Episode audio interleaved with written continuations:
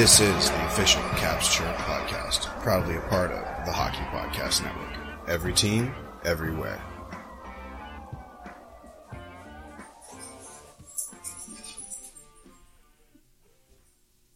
What's going on, Caps fans? It's me, the Hockey Chill, and I am here with no one. Sorry, that's a leftover from last season where I would introduce Polly Cupcakes, but it's just me solo today. But we do have an incredible guest, Samantha Pell from the Washington Post, beat writer for the Washington Post for your very own Washington Capitals. As you know, this will be our Thursday episode, so this is usually when I try to bring in some interviews or, you know, kind of talk off script. And if you're an OG, thanks for returning. If you're brand new, we hope you really like it. But I'm really anxious to get this thing going. So let's pop some tabs and get Sam right in here real quick. 1, 2, 3. All right. Adding to the stream right now, we have Sam Pell, beat writer for the Washington Capitals on the Washington Post, at the Washington Post. Sam, thanks a lot for coming. Yeah, absolutely. Thanks for having me on. I'm excited. Yeah, no doubt, no doubt. I know that we've talked a couple times in the past, and so glad to finally get you into the Caps Chirp Podcast. No, absolutely. I've definitely heard a lot about you, obviously, as you know, we've chatted a few times. So yeah, happy to actually be on the show and get going.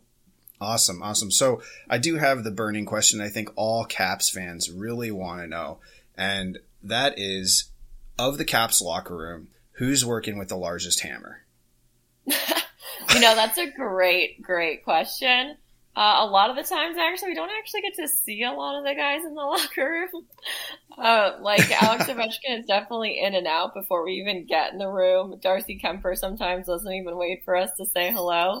So that's a great question. But yeah, I'll have to get back to you on that. All right. So let's put it to rest. You know, I know it's funny because I'm sure that a lot of people, maybe in your personal life, I mean, I'm glad to hear that I'm not the only one with a middle school mindset that is like, well, do you get to see the players naked? And obviously not. I think that probably movies have made that a little over romanticized, if that's the word. Mm-hmm. So no, yeah. So you do not get to see anybody naked, and that's because you're a professional. So calm down, everyone. That is true. That is true. Everyone chill. It's going to be okay. But that is not part of my job description, nor do I actually think I want it to be part of my job description, honestly. Right. I feel like it's already awkward talking to guys when they just get off the ice and they're all sweaty and gross. But yeah, I think that would just add to the chaos. Yeah, absolutely. I do have a question, though, that is kind of, because you are around them right when they're like super sweaty. Mm-hmm. So I've played hockey for a long time, and I've been inside hockey locker rooms a bunch, and they mm-hmm. all reek, right? And my gear is in the basement. I air it out. I try to take care of it as best as possible. But, you know, I figured that when you, if you were an NHL player, maybe it wouldn't mm-hmm. smell as bad, but mm-hmm. is that the case, or does it still smell pretty bad? Yeah, no, it's pretty horrible. It's imagine what you smell and then times that by 20, and then all their other gear's also in there, and man. Everyone's going in and out and moving, and it's a lot of moving parts. And I know I was talking to Tarik El-Bashir about this, and he's the first day we were in the room a couple weeks ago when it first opened, he was wow. He's I did not miss this smell. He's I even have a kid at home that has all his hockey stuff, and he's this is horrible. And I'm yeah, it's not great. So it's not really glamorous. I don't think anyone really wants to be in there for a prolonged period of time, but that is where we get our best stuff and actually do our jobs. Absolutely. Right. So there is I'm sure a lot of people think that you have an awesome job, which you do. Don't get me wrong. But hey, there are some hazards to it. Let's be honest, right? Oh, 100%. There's a lot of hazards in this job. So, you know, it's great that you've come on. I really wanted to, because I know that a lot of the previews or interviews that you've done, I almost feel bad because you're they just start hammering you with hardcore hockey questions. And honestly, since this is the first time that you've been on the pod, I really kind of just want to get to know you a little bit better. So, you know, I kind of want to know what brought you to DC doing this job? I mean, I know you are from the poor research that I've done, an ASU alum. Is that correct? Yes. Yeah. I went to Arizona State. I graduated in 2017. So I actually got an internship at the Washington Post right after college, and it was in the sports section. So That's how the DC connection started. So I was a sports internship to go to Dallas to cover high school football for 3 months for the Dallas Morning News. So obviously football in Texas is like the biggest thing on the planet for them. Sure. So I got a little taste of that and kind of the craziness. And then Post hired me back as a high school reporter at the end of the year. And so did that for 2 years and got to be around Isabel, who covered the Capitals before me. We became really good friends. We'd obviously talk about hockey a lot because that was her job. So that's how I started to learn the sport. I'd go to bars with her and the games would be on and she would be talking to me about all the different players. And so that's how it all kind of started. And I was her backup for a year. I saw the Caps win the Cup. I helped coverage there. And then, when she left to go cover politics in Russia, I was first in line to say, hey, I'll cover the Capitals. Wow. And then here I am, and this is my fourth season. That's crazy, man. And I didn't, that internship that you first got out of college had to be pretty competitive, right? I mean, the Washington Post is, I feel like, a monolith in the country for just being, still print, obviously they're largely digital now, but like, as a print kind of newspaper, like the pinnacle, right? Yeah, it was definitely it is one of the top newspapers in the country. And I just feel really fortunate and lucky that I got the internship in the first place. I'm pretty sure I actually applied on the very last day you could apply. So I think I completely forgot that the Post was an internship I should be applying to. And I think to me in my head, I probably thought, I can never get that. So why would I apply? And then I think a former boss of mine at ASU was like, why haven't you applied to the Post? Just go do it. So I'm pretty sure it was the last day. I can't be super positive on that, but I just remember rushing in being fingers crossed. So I guess I did something right in my application. Yeah, apparently so. I mean, that's amazing. And you know what? I think that hockey fans that have followed the Caps fans, really, for me, it's pretty surprising that your first touch with hockey was with, in the past basically 5 years with Washington. I didn't realize that at all, because I think that you really do a good job in your writing and really, I think that you've become quickly a fan favorite for sure. So kudos to you on that.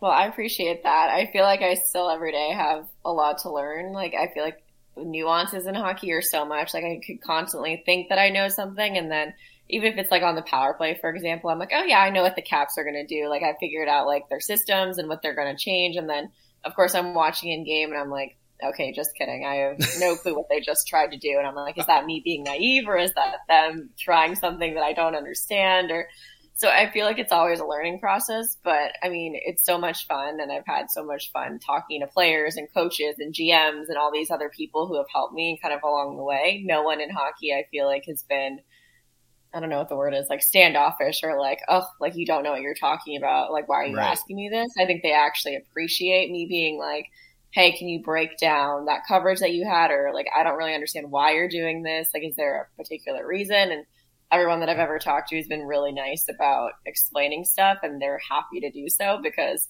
I think when I understand it and more people understand it, then it's better for them in the long run.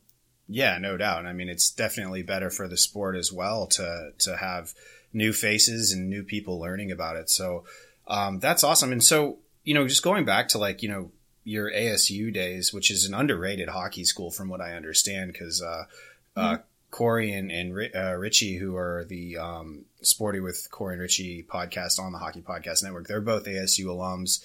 They're they were super into hockey. They went there back when the club was being started. But was your intention to be a sports journalist, or was it just anything in journalism I'll take? Yeah, I graduated with a sports journalism BA. So it was the first time my class at Arizona State was the first time that major was actually given out, and we could actually get our majors in sports journalism. I think before you couldn't really specialize in it. It was just, there were some classes like sports writing and sports photography and things like that. But this was the first year that you could actually take specified sports classes and earn your degree that way. So I don't know. I just feel like sports to me was always something that I thought, I guess, before COVID that could never go away. I was like, oh, we're always going to have sports. Like, there's always going to be a demand for it. Like, it's fun. It's exciting. It's not like depressing. Like, I personally don't think I could cover politics or like the local news and have like that cycle be my life. I was like, sports is fun. It's entertaining. A lot of people like it. So why not go into it? And I was a big basketball and football person. So Arizona State made a lot of sense on a lot of levels. It was in the Pac-12. It was a place that I could cover those sports from day one. It wasn't like a Indiana where I'd probably have to wait 2 to 3 years to even touch the basketball beat. Right. There's some other schools like that. So, yeah, for me, it was always sports. It was always fun. And then I found it ironic that COVID kind of took it all away when I was in the middle of my Caps beat. But I think everyone learned a lot. And, yeah, definitely just happy to be back. Awesome. That's crazy. And were you an athlete in high school or?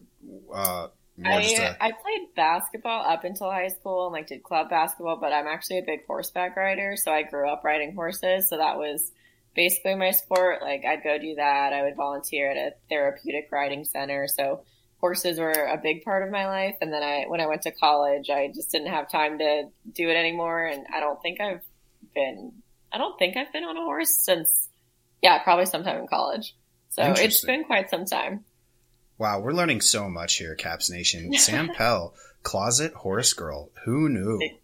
My best friend actually calls me a horse girl, and she's like, it's hilarious how no one knows that you're a horse girl. And I'm like, yeah, because I don't put it on my Instagram and social media, and I don't own a horse. Right. So I don't think I can be a horse girl. If I owned a horse, then I would say full send, go for it. Right. Well, one day, you know, who knows? One day. We'll get back to that. Exactly. So that's a Caps Chirp exclusive that you just gave us, right? 100%. Awesome. That's great, man. I mean, so tell me, you know, I would love to hear maybe like a high point since being here in DC. And well, let's step back. Where are you from originally? Like, where did you go to high school? So I went to high school. So I grew up in Woodinville, Washington. It's like a winery town, like 20, 30 minutes outside of Seattle. Okay. So it's like, if anyone's heard of Chateau St. Michelle, their wines are always at like grocery stores and stuff like that. So that's where I grew up. It's a wine haven pretty much. There's like hundreds of wineries that are in Woodinville. It's now like a really big tourist place. It wasn't when I was growing up. Cool. But yeah, so I grew up there and spent my whole life there until I went to ASU. Wow. Okay. Good stuff. So from the West Coast, in the hub of American politics and, you know, DC sports, right? I think that you cover probably the best team that is in DC. Let's be honest. I agree. And you know, I mean, so yeah, I mean, any high points? You got any good stories? Like something maybe high, or you could go the opposite way, like a low point. I'm sure COVID was pretty big kick, right? Yeah, COVID was, I guess I'll start with a low point since that's easiest. Low point was definitely COVID, and I actually got assigned to cover a lot of the Trump stuff and like the national COVID response to all of this during the pandemic. So I spent a lot of my days during COVID listening to the press briefings of Trump talking about COVID and what they're going to do and all the like Dr. Fauci, like everyone talking about COVID was like my days for like months. Right. And I'd have to like send feeds about what was important and what was not. And I just remember thinking, I was like, this is ridiculous. I'm like, this is not what I signed up for. Right. That was, I don't even think that was a low point. It was just like a different point. Like it wasn't what I thought I would be doing. Sure. And I was also just like stuck in my apartment. So it wasn't the best. I'm trying to think of a high point on the beat. I feel like I've been so lucky to go to so many different places that it's hard, like being able to cover the finals last year and see the cup being awarded in Colorado, I think was a once in a lifetime experience. Like not a lot of people ever get to see one finals game, let alone the whole entire series, let alone the cup being awarded and being on the ice after the game. It was just like almost a surreal moment thinking we do this every single day for our entire lives. And then you finally reach the end and you're seeing all these guys like super happy, and like Andre Burakovsky was there and he was just like so emotional and happy, even though it's his second cup. And I was like, that's just, I don't know.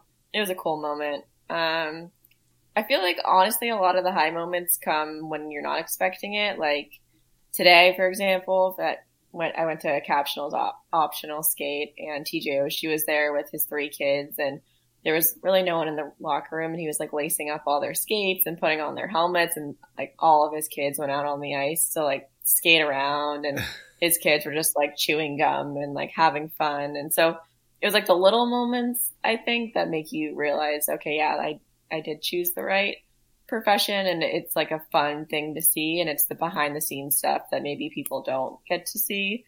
That is what I think is, like, the high points of my job.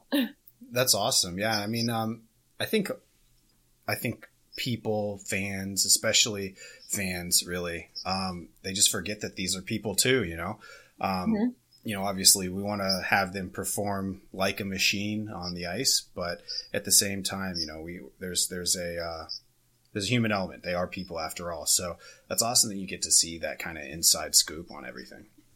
Yeah, it's definitely cool. I think some of the times too, also it's like meeting like an athlete's wife. Like I've met Alex Ovechkin's wife, Nastya. I did a story on her when Alex hit 700, and it was about Alex like becoming basically like how he is as a dad and how that's kind of impacted him in life and like how that's kind of led up to the 700 goals. And I remember sitting down with her, and she was pregnant at the time, and I don't think anyone knew that she was pregnant, and she was just like, it's fine. She's like, you can know, like, it's cool. I'm just going to sit here, like, very obviously pregnant and talk to you about, like, my husband and, like, the good things about him and the bad things. And it was just, like, a very easy, normal conversation that I bet a lot of people wouldn't think would come out of her mouth just because I feel like a lot of these people are put on a pedestal. But when you get to them face-to-face, they're, like, some of the nicest people I've ever talked to. Yeah. You know what? I think also, and I'm not to, like, you know, really come in here and be a total homer on the sport. But I feel like, and maybe you would know, even though like the coverage that you did was like Texas high school football, but like, yeah, I feel like hockey players are like super down to earth, especially even into the pros. Obviously you have a couple bad apples, I'm sure, but for the most part, most of the pros and ex-pros that I've talked to are just like normal people and love the sport. And they're like pumped to talk to you, even though I'm just like some slob, never has been, that like pushes buttons on a computer and word diarrheas into a mic. You know what I mean? No, I get what you're saying. And I definitely feel that way sometimes. I'm like, why is Sidney Crosby talking to me? Like I have no business talking to him, or Connor McDavid, like Austin Matthews. I don't even know why we're in the same space. Right. No, I tell a lot of people that I think hockey is the best like human interaction sport for reporters and hockey player. It just, they're the nicest people. I think it also probably comes from a lot of their backgrounds. A lot of them, obviously, Canadians, Europeans, like they probably understand that coming over here to play hockey is like obviously a great privilege and an honor, but they kind of carry that with them. And I feel like they're more humble than a lot of other athletes I've talked to. I've said it before. I don't think baseball is a great culture, and just the way that they kind of talk, I don't like it personally. I think the NFL as well. I think there's some stuff there and cockiness probably. Sure. But I don't know, hockey rooms I think are just very easy and relaxed, and no one's very standoffish unless you're standoffish to them. Right. So yeah, like you said, there's obviously a few bad apples. You're not going to get everyone on their best days, but I agree overall. I would be a homer for the sport. I think it's great. Awesome. Good stuff. And, you know, that's a good segue into my ad read here. So hockey fans, it's time to hit the ice again. And thanks to DraftKings Sportsbook, an official sports betting partner of the NHL. You're in for the season of a lifetime. New customers can bet $5 on any team and get $200 in free bets if they win. So obviously you want to be betting on the Caps and against the Penguins, even though this early season may not have that result. I promise that the money's there. If that wasn't enough excitement, you can turn small bets into bigger payouts with same-game parlays. Combine multiple bets like which team will win, how many goals will be scored, and more for your shot at an even bigger payout. DraftKings is safe, secure, and reliable. You can deposit and withdraw your cash whenever you want. Download the DraftKings Sportsbook app now. Use promo code THPN and bet $5 on any NHL team to win and get $200 in free bets if they do. That's code THPN at DraftKings Sportsbook, an official sports betting partner of the NHL. Minimum age and eligibility restrictions apply. See show notes for details. So back to from our interview here with Sam Pell of the Washington Post. So let me ask you about your social media presence, like on Twitter. So you're cruising around like 30K followers now. Is that right? Yeah, I am. It's funny. My best friend actually keeps tabs on it, and she'll send it to me from time to time, and she's like, oh, look, you've gained a couple more. And I'm like, I'm glad you're keeping track, because sometimes I don't look, and then I'm like, oh, wow, that's cool. I was like, oh, yeah, 31. Interesting. New day. Right. I was like, I wonder what I tweeted that caused so many more followers, and it's usually something really stupid. Right. So. Of course. It's never always like your weird, like you put, sometimes I'll put in like, so I'm like, oh, this tweet's so clever. It's like one like. And I know. Like, it's always like the dumb ones that I'm like, it's like an aside. It's just like, oh, let me like add this on to something. And I'm like, that shouldn't have blown up. But I guess it's Twitter, and always the dumb, ridiculous stuff blows up. So I guess I'll take it. As long as people like my stuff, I can't complain. Exactly. So did that happen once you kind of were the full-time beat writer for the Caps, or were you like kind of, you know, cruising before that? I think I tried to think about this a couple of years ago, because I remember I was like, when did I get so many random people like following me and like wanting to know about my life, even though I'm really not that exciting at all. And I'm pretty sure I didn't have like any followers. I probably was like a couple thousand. I have no clue how it got to 30,000 followers. I think every year you're on a beat, I think there's the initial rush of, okay, well, one, I was hired with the Washington Post, so that had to boost me up. Then It was, oh, now I'm covering Texas high school football, so that's going to get you all these football people in Texas. And then it was, oh, I'm back at the Post covering high school. So then you have all these kids and parents and coaches and schools from every sport that I've ever covered that are now there. And then you move on to the NHL, and you don't only have Washington Capitals fans, but you have NHL fans, you have scouts, you have video people, you have fans from the whole entire Metro division, you have PR people. So I guess it adds up pretty quickly when you think about it, but I'm also like, I do not know 30,000 people, nor do I ever want to know 30,000 people. Right. But it's crazy that everyone sees that on my timeline or on their timelines, and I'm somehow important to some people that I've never met. But right. I mean, as long as they like it, and I like it, and I love the interactions, I think it's like the best part of my day. Absolutely. Yeah. And I mean, speaking of interactions, I mean, I think that you created quite the buzz in the playoff run last year, eating that freaking monstrous sandwich. What the hell was that? What was it? The Cinnabon? Yeah.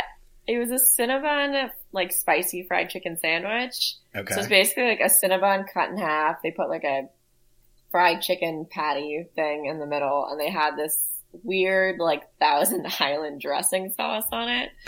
And then I jokingly like put on Twitter, I think the night before, that I was like, oh, like, haha, like this is at the arena. Like how, I don't know. I was like, one like, and I'll do it, or something like that. It's something really stupid. Right. And all these people are like, well, now you have to do it. Like it has to be a thing. So obviously I go to the arena and I'm like, okay, I'll do it. This is going to be fine. And then I asked John Walton, I was like, hey, so I'm doing this. Do you want to call it? And he's like, absolutely. I would love to call you eating a fried chicken weird ass sandwich. So we went up to the press box. Like all the other press media came with us, like Tarik El-Bashir, Tom Galletti. I think like JJ Reagan was probably there at the time, Andrew Gillis. And here's me like, oh, I'm just going to take a bite of this sandwich. It's not going to be that big of a deal. I'm going to stream it on Instagram because once again, I'm like, going to be hilarious for my friends. Yeah. I end up like eating the entire thing. It's like streamed live. There's broadcasters and like officials walking back and forth from the press box watching me like eat this sandwich, and they're like, are you okay? And I'm like, no, clearly we're not okay in Washington. So there's all these random people just watching me eat a sandwich. But yeah, and then I guess I did it one more time, and that was that. Yeah, because they won right after. I mean, you can't break tradition. Yeah. Hockey fans are very superstitious. They're very superstitious, and they will like let you know that they're superstitious. It's not like a closeted superstitious. They're right. Outwardly like, you need to do this, or like it's the team's gonna blow up. Like they're gonna lose every single game they possibly could ever play from this point on. Yeah, it was fun. It was entertaining, but yeah, hockey players are the same way. I mean, I'm pretty sure Dylan Strome is like very, very superstitious. Oh, really? So talk on that. What do you mean?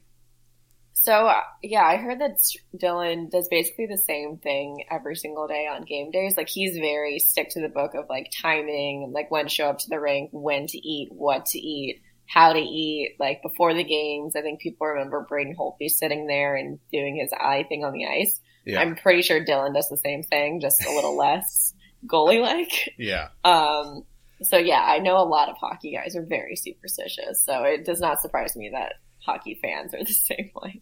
Absolutely. Absolutely. Yeah. I mean, I obviously, like, I've played, like, you know, forever since I was like 12.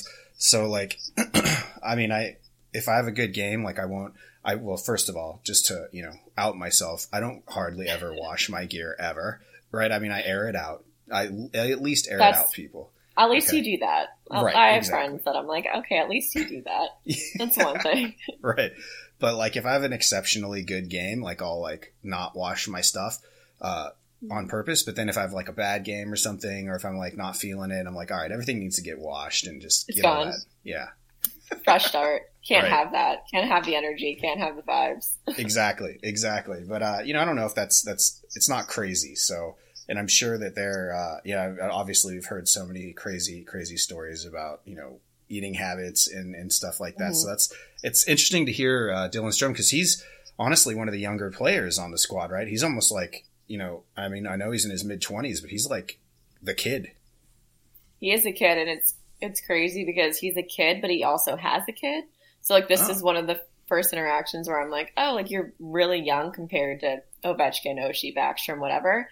But you have a full child, like, you have a wife, you have a dog, you guys are living in a house in Arlington, like, you have it all together, versus, like, a Martin Faravari is an actual child. So it's funny to think about it, like, they're younger than me, but some of them already have, like, families, and they're established, and they've been in the NHL for years now, and especially with Dylan, I mean, he's, like, the middle child of Ryan and Matt Strome. Like, this is their whole entire lives. Like, they are a hockey family through and through. So it doesn't surprise me whatsoever that he already kind of has his life together while he's trying to figure out his NHL life. Interesting. I mean, I think that on the ice, his product translates as a much more mature game. I think that he sees the ice really well. He's a really good player. He's smart. He's talented.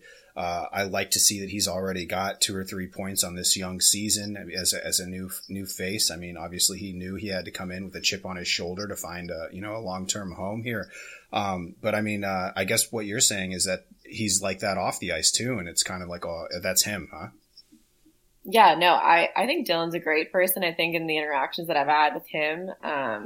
So I wrote a story, I think it was a couple weeks ago about, or maybe last week, about Dylan and his 2 brothers and how his brothers were talking about Dylan. And I remember walking up to Dylan in the locker room to basically ask him, like, what day he would be free, because I was like, I don't want to bug you on a day that you're swamped or you have shit to do. Right. So I went up to him and I was like, hey, I talked to your brother Ryan. Like, he spoke really highly about you. And I was just wondering, like, if I could talk to you about your brothers. And he goes, is that your way of asking me if I can talk highly about Ryan? And I was like, no. I was like, I don't care what you say about Ryan, honestly. But I thought it'd be nice for you to know that your brother said good things about you. So he's like a really just like jokey, fun, just like we're good dude. Yeah. He definitely like still has like the young energy and like excitement to be here and like yay hockey.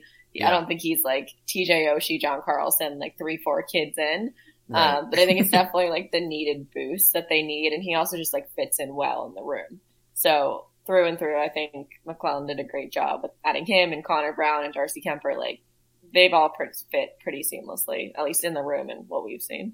Absolutely. And, you know, I've heard, you know, Carl Elsner comes on and talks sometimes and he's like, you know, I haven't had a lot of, you know, I'm not a journeyman by any means, but, and obviously I'm biased coming up in the cap system, but, you know, he also played for the Canadiens, who are, you know, the most winning franchise in all of NHL history. They have a lot of history. Their fan base is crazy and brutal. You know, he says though that the Washington Capitals organization, they just do it right. to quote him. Like, they're just doing things right. I mean, do you feel that vibe? I mean, you know, you may not know a bunch of other teams, like, hand in hand, but at the same time, you do know sports. So what's your vibe? Yeah, that's what I was going to say.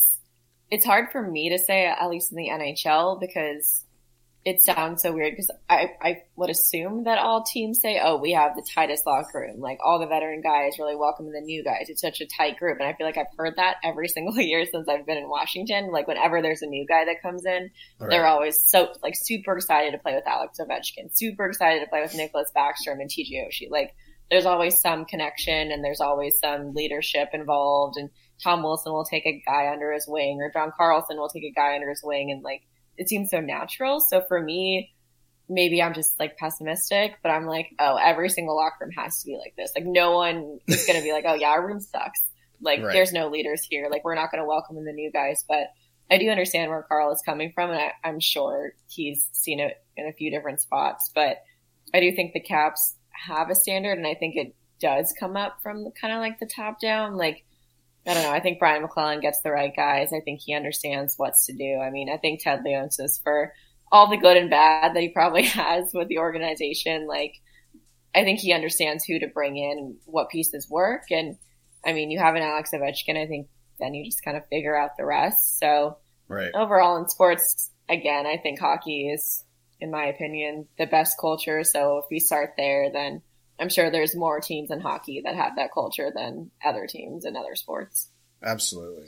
Yeah. And I mean, you know, obviously it's good to hear that, because I feel like that's, you look, I mean, again, I don't cover a lot of other, you know, teams, but, you know, things like Buffalo and some of the teams that are kind of been in the basement for a long time. There's really kind of a question on culture, you know, when you're giving up guys like Eichel, you know, and not getting him his surgery that he wants. Like, what the hell is the problem with that? You know, so I don't ever think that a situation like that would ever arise in DC. So I am kind of happy to be a fan of a club that seems like their culture's in line, you know?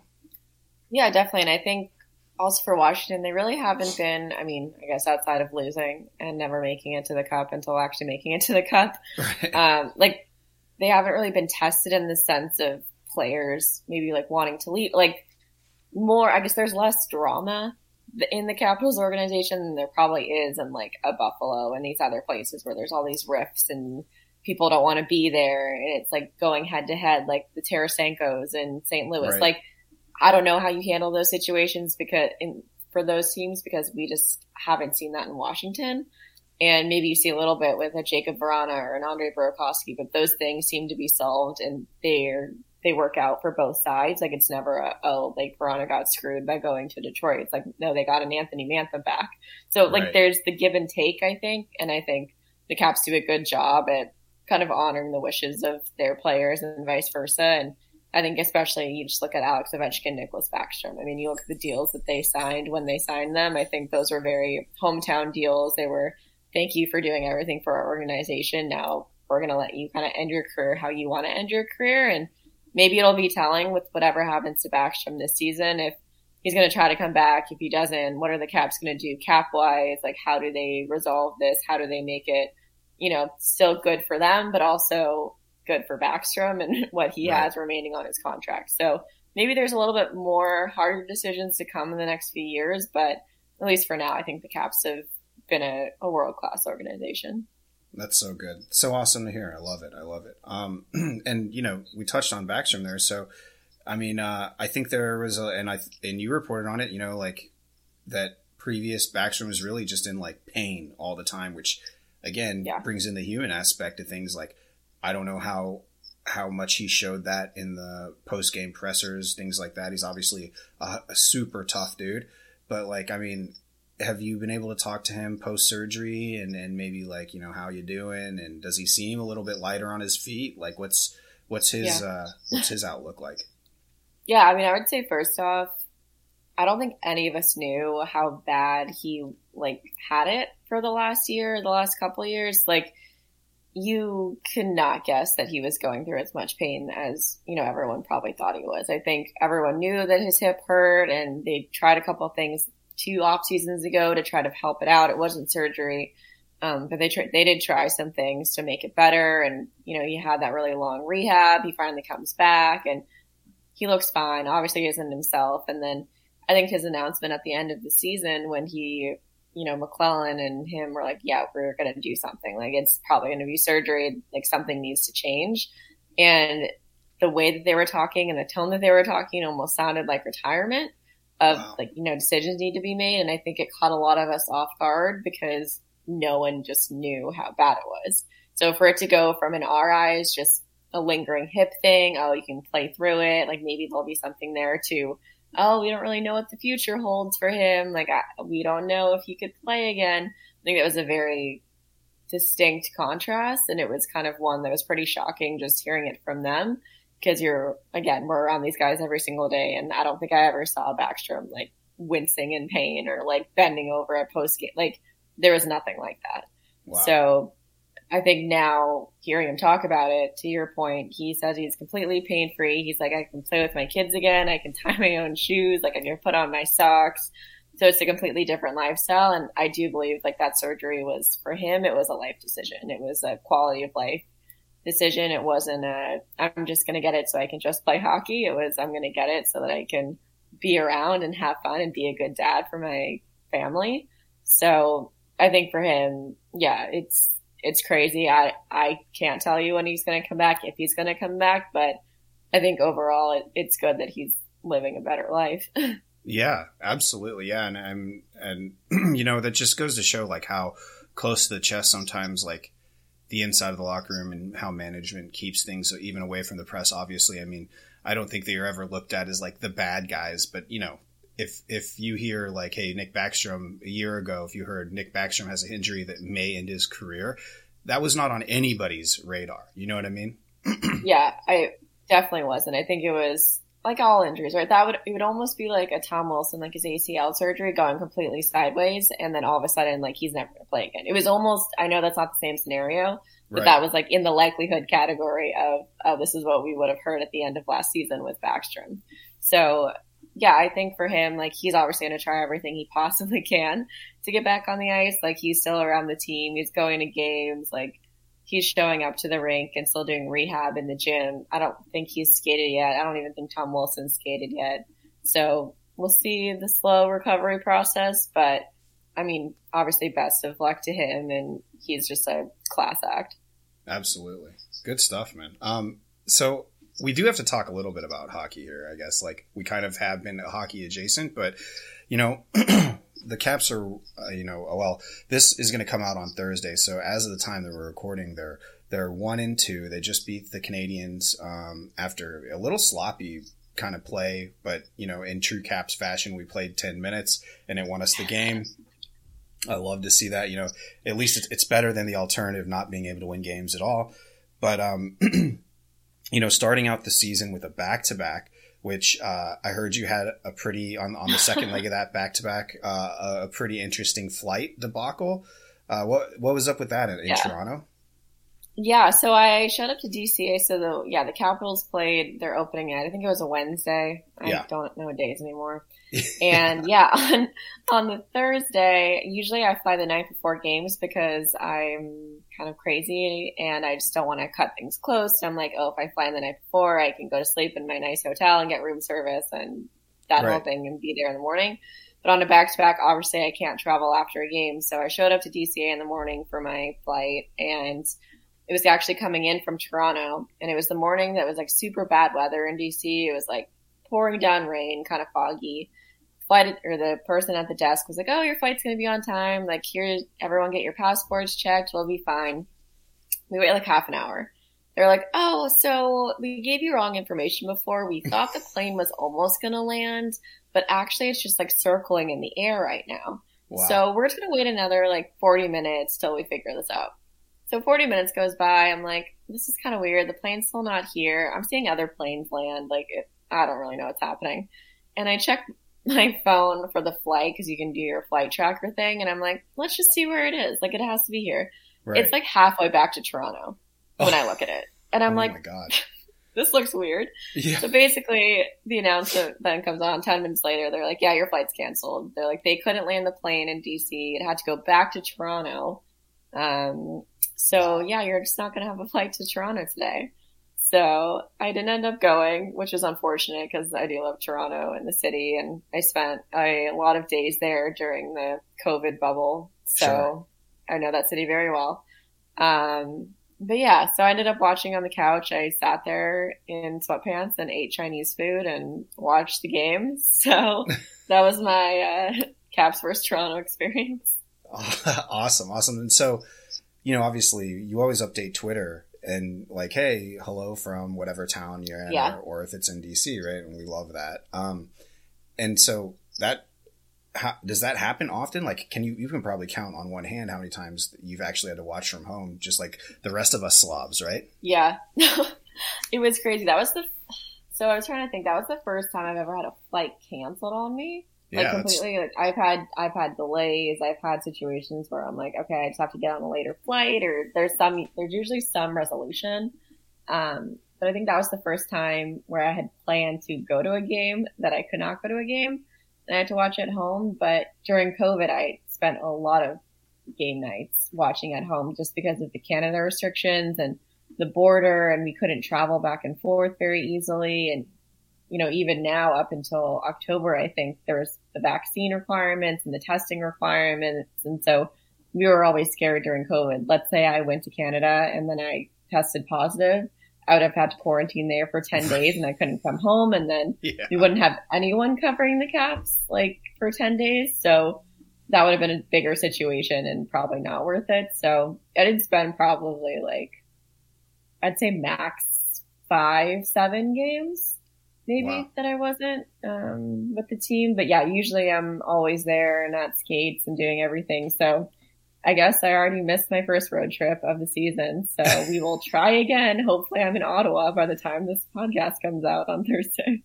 Right. Absolutely. Yeah, we hope so too. I mean, Godspeed on that. And yeah, I mean, so what, like, with all the travel, do you get to like hang out in the cities afterwards? Like, do you usually take a day or to come back, explore the city and then like dip out, or what? Yeah, usually it's interesting. So sometimes the Caps especially have a lot of one-offs. So that's like just one road game in the middle of the week in between a couple home games. So I would fly out, let's say on a Wednesday night, I'd get in Thursday morning. They would do a morning skate in, let's say, Columbus, and then they'd play that night in Columbus. And like their plane actually leaves right after the game. My flights, obviously, there's no like 11:30, 12 p.m. flight anywhere in the world. Right. So I would have to fly the next day. So basically I do have maybe the night before to grab dinner or something like that. And then I have the middle of the day to maybe do some like sightseeing, or honestly, I sometimes just take a nap and like sit in the hotel room and watch TV. Fair enough. So yeah, it depends. Like in others, I think at the end of the month, we have a really long road trip that's like Dallas, Nashville, Carolina, over Halloween weekend. So they have like an off night in Nashville. They have like a whole off day in Raleigh. So for those days, like I'll probably hang out with other people I know in the cities, or once again, just sit there and have room service. Nice. So yeah, there's definitely some cities I definitely go out and I do things, and other cities I'm just like, it's not worth leaving my hotel. Like Edmonton sometimes in the middle of the winter is not worth leaving my JW to go find anything to do. Right. I mean, do you want to die? Like, you don't want to go out and just freeze to death, right? Yeah, maybe not. Like, or sometimes I do, but I don't know. Like, maybe not that city. Exactly. So what's your take on, I mean, like we were getting there. What's your take on how the Caps are going to do this season? I mean, first time since you've been covering the Caps for sure, where they've had this many new faces in the lineup that are expected to be like, you know, basically you're a player now, you're full time, you're not just a call up, like you're here. How do you think the Caps are going to be? I mean, I think that the projections are all over the place. I've seen some where the advanced stats crowd saying they're going to win the division. Some writers have said they're a bubble team. They're not even going to make it in. Do you have a vibe on that? My vibes are very off on the Caps lately. I feel like coming into the season, I had some good vibes on the Caps. So I don't know. I thought that they kind of get over the Tom Wilson and Backstrom absence because they had Dylan Strome and Connor Brown, Darcy Kemper, and I don't know. I thought initially that they had maybe more like urgency and intensity than I think I saw in the first three games. And I know it's an early season. Like I know pieces have to come together and chemistry and that, but I don't know. I think they're a bubble team. I think I'm going to go the safe bet. I'm going to say that they're a wild card team. Wow. I don't know. I'm not sure. I don't think they missed the playoffs. I'm not that into the weeds as a lot of the national people. I feel like they make it, but I think it's a lot tighter than Caps fans are used to. I think there's going to be a lot more meaningful games than in the past. Like some of these division games, I think are going to be really, really important early on. And I think maybe a lot of Caps fans are just like fortunate that usually you can kind of coast the last month of the season and kind of forget the Caps are playing, and then all of a sudden they're in the playoffs. Right. I actually think the last couple of months of the season are going to be insane. And they're going to be fighting for a spot, but I could be completely wrong. I just think last season the Caps were, I'm pretty sure they were leading. They were number one, like on January 1st in points. Yeah. And I just do not think that's going to happen again. And then they had a really bad second half of the season. So like something has to even out there, and yeah. And they barely made it. So it I don't know. I don't have great vibes. Let's put it that way. But they have all the pieces. Like, I'm not going to say they couldn't go and have a great year and do it all again. But as of right now, I think they still have to put some things together. Wow. Okay. So it's true. She is a pessimist. Yeah, absolutely. I don't know. I was like, I had really good vibes at it in. I'm like, this is going to work. I'm like, I can see it happening. And then I just think when you watch them night after night too, you become a little pessimistic because you see like how well they can do. I'm sure a lot of Caps fans can relate. It's like you see how well they can do and what they do when they're great and good and everyone's clicking. And then you see some of these games on like a Wednesday night in Ottawa or like a Thursday night in Winnipeg. And you're like, they don't want to be here either. Right. So it's a weird situation. Obviously, like they're all professionals, they're trying to win every night, but it is kind of funny when you watch it every single day, and that's what you do for a living, of how you analyze all the little things, and a little thing before a skate could mean the biggest difference for game time. Absolutely. I mean, keeping in mind that this is their full-time job as well, and it's a pretty hard full-time job. You know, you can't get 110% out the gate and throughout the whole season. You know, there are times where guys just aren't feeling it for sure. Yeah. That's awesome, man.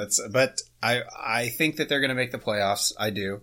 I definitely think that there's a lot of questions, like you said. I totally agree though. I think they have the pieces.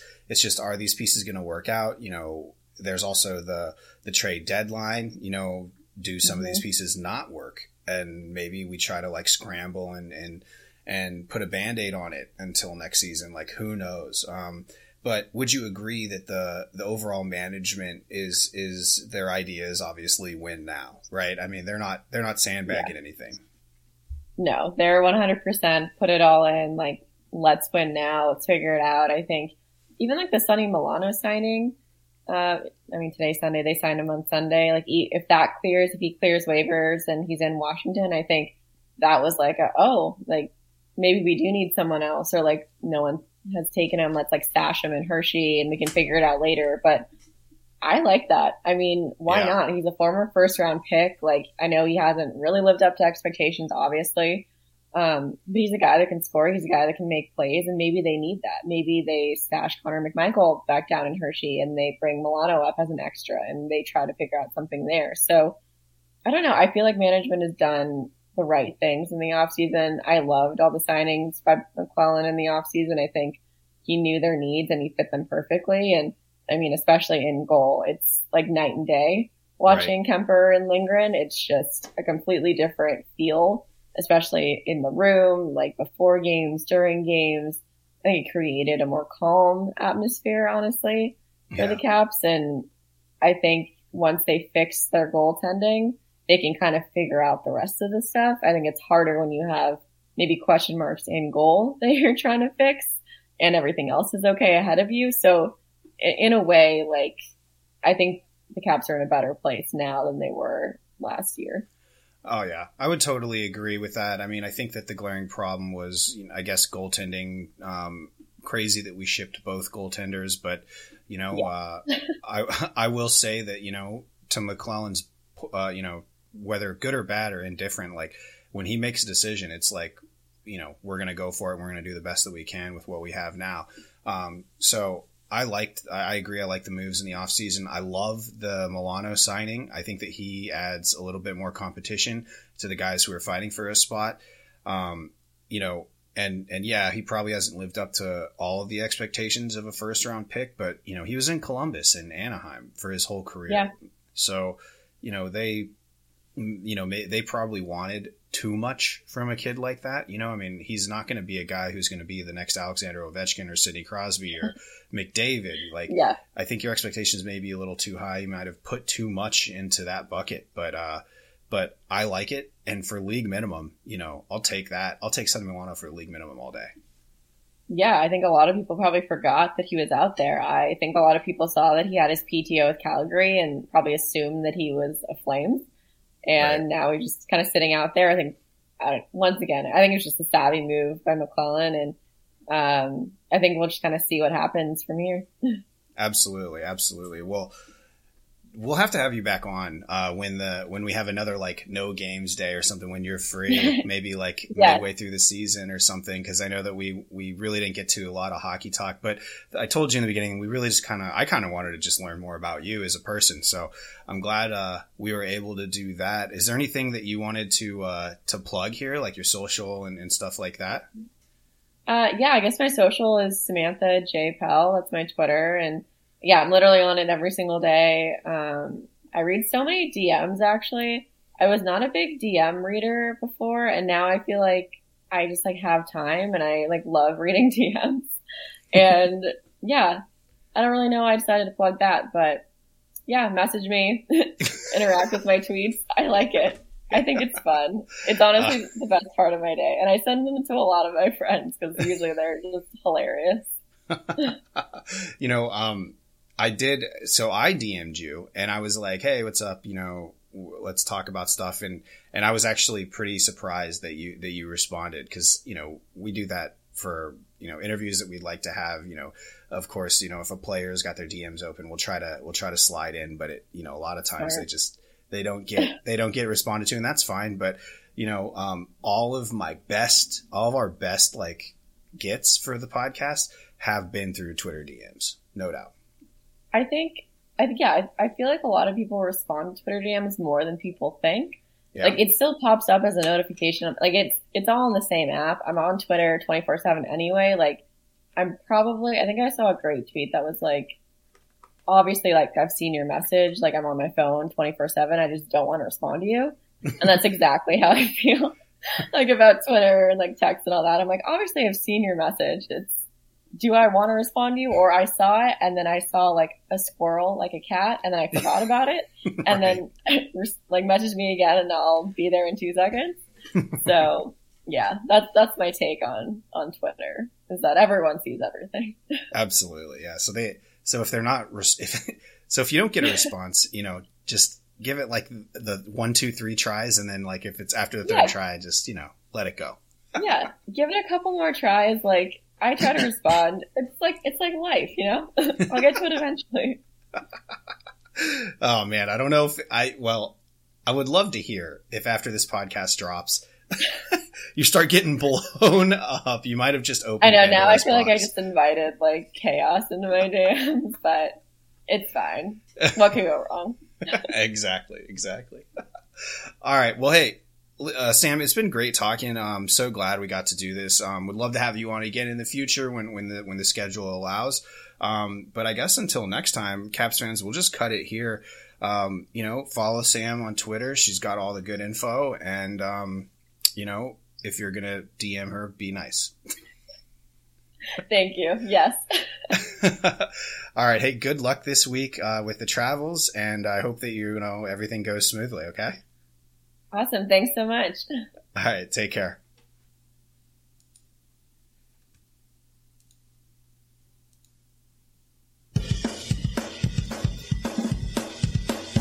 Hey, Caps fans. Thanks for tuning in to the official Caps Chirp Podcast, repping the greatest team in the NHL. Follow me, the Hockey Troll, at Hockey Trolling on Facebook, Instagram, and Twitter. And follow the show's handle at Caps Chirp on Facebook, Twitter, Instagram, and TikTok. Special thanks to the Hockey Podcast Network at HockeyPodNet on social and thehockeypodcastnetwork.com. The Hockey Podcast Network. Every team, everywhere. Check them out, or we're not friends anymore.